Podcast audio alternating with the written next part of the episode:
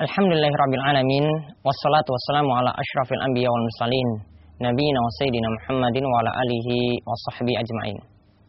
Para pemirsa sekalian Setelah kita lihat bahwasanya sholat Jumat Itu diwajibkan bagi laki-laki Yang dewasa Lalu menetap di suatu tempat bukan mustautin. Ya, Maksudnya mustautin bukanlah seorang musafir.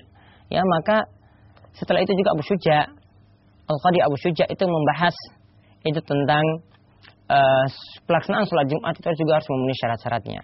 Seperti kita, kemarin kita sudah membahas atau sebelumnya kita telah membahas bahwasanya pelaksanaan sholat Jumat itu harus dilakukan di suatu negeri atau di suatu kota atau di suatu kampung, bukan di tempat yang nomaden. Kemudian jumlahnya pendapat yang lebih kuat tidak disyaratkan harus 40. Kemudian juga masih dilaksanakan di waktunya untuk sholat Jumat tersebut. Nah saat ini pemirsa sekalian kita akan lihat lagi apa yang dikatakan oleh Qadi Abu Syuja yaitu beliau menjelaskan tentang ya pelaksanaan sholat Jumat itu sendiri. Apa yang harus ada di dalam sholat Jumat? Ya kewajiban yang harus dilaksanakan.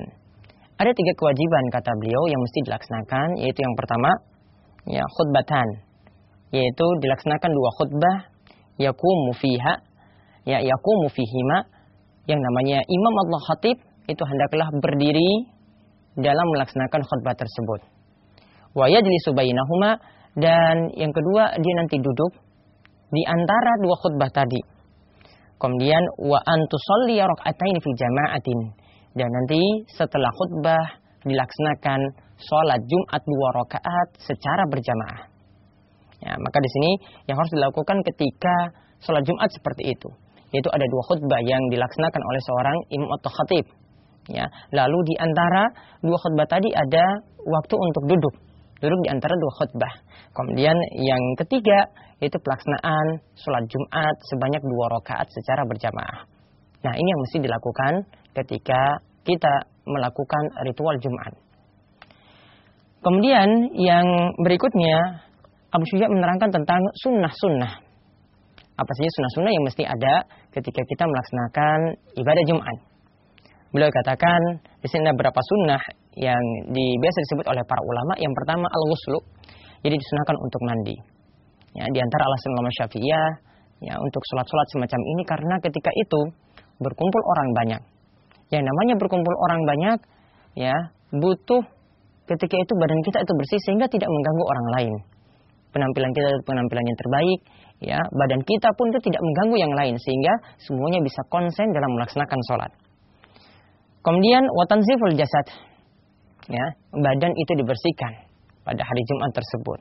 Kemudian walub sesiap al-bait ya yaitu uh, memakai baju putih ya memakai baju putih saat pelaksanaan sholat Jumat tersebut ini yang disunahkan.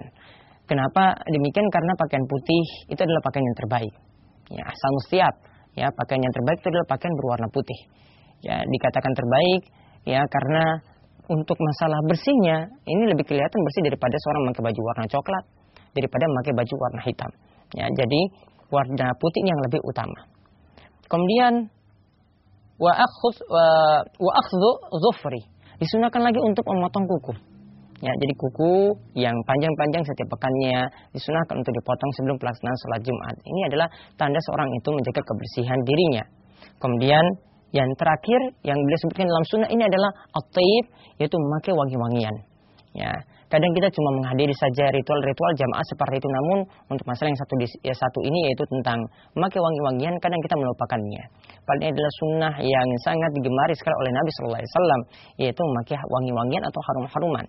Ya, maka kita biasakan dengan ketika kita sholat jamaah, termasuk juga sholat jumat di sini karena lebih banyak orang yang berkumpul, kita juga ketika itu memilih untuk memakai minyak wangi yang terbaik. Nah, kemudian terakhir beliau katakan disunahkan ya untuk diam fi waktu khutbah. Yaitu disunahkan untuk diam ketika imam itu sedang berkhutbah. Ketika seorang khotib itu sedang menyampaikan wejangan-wejangan. Jangan sampai jamaah-jamaah itu berbicara tatkala itu. Wa wal imamu yaktub shalla. Namun bagi yang telat ketika imam itu sedang melaksanakan khutbah, ya ketika imam itu sedang menyampaikan ceramahnya, maka dia tetap masih dibolehkan untuk melaksanakan sholat sunnah dua rakaat sebelum dia itu duduk, ya dengan dua rakaat yang khafifatain Kata Abu Syuja karena sekarang ini ada masalah yang lebih besar yaitu mendengar khutbah, maka tadi maslahat untuk melaksanakan sholat dua rakaat tadi dilakukan dengan rakaat yang khafif, rakaat yang ringan. Ya, baru setelah itu setelah melaksanakan sholat dua rakaat, kemudian duduk, ya dua rakaat ini yang biasa kita sebut dengan sholat sunat tahiyatul masjid. Maka di sini ada sunnah lagi ketika khutbah itu dilaksanakan, ya, yaitu disunahkan untuk diam. Namun sebagian ulama itu mengatakan ini wajib. Ya, karena sampai Nabi SAW itu mengatakan Jumat seorang itu bisa jadi sia-sia gara-gara cuma memperingatkan orang lain untuk diam. Ya, sesama jamaah cuma memperingatkan orang lain untuk diam. Nabi SAW katakan ya sumatnya itu jadi sia-sia.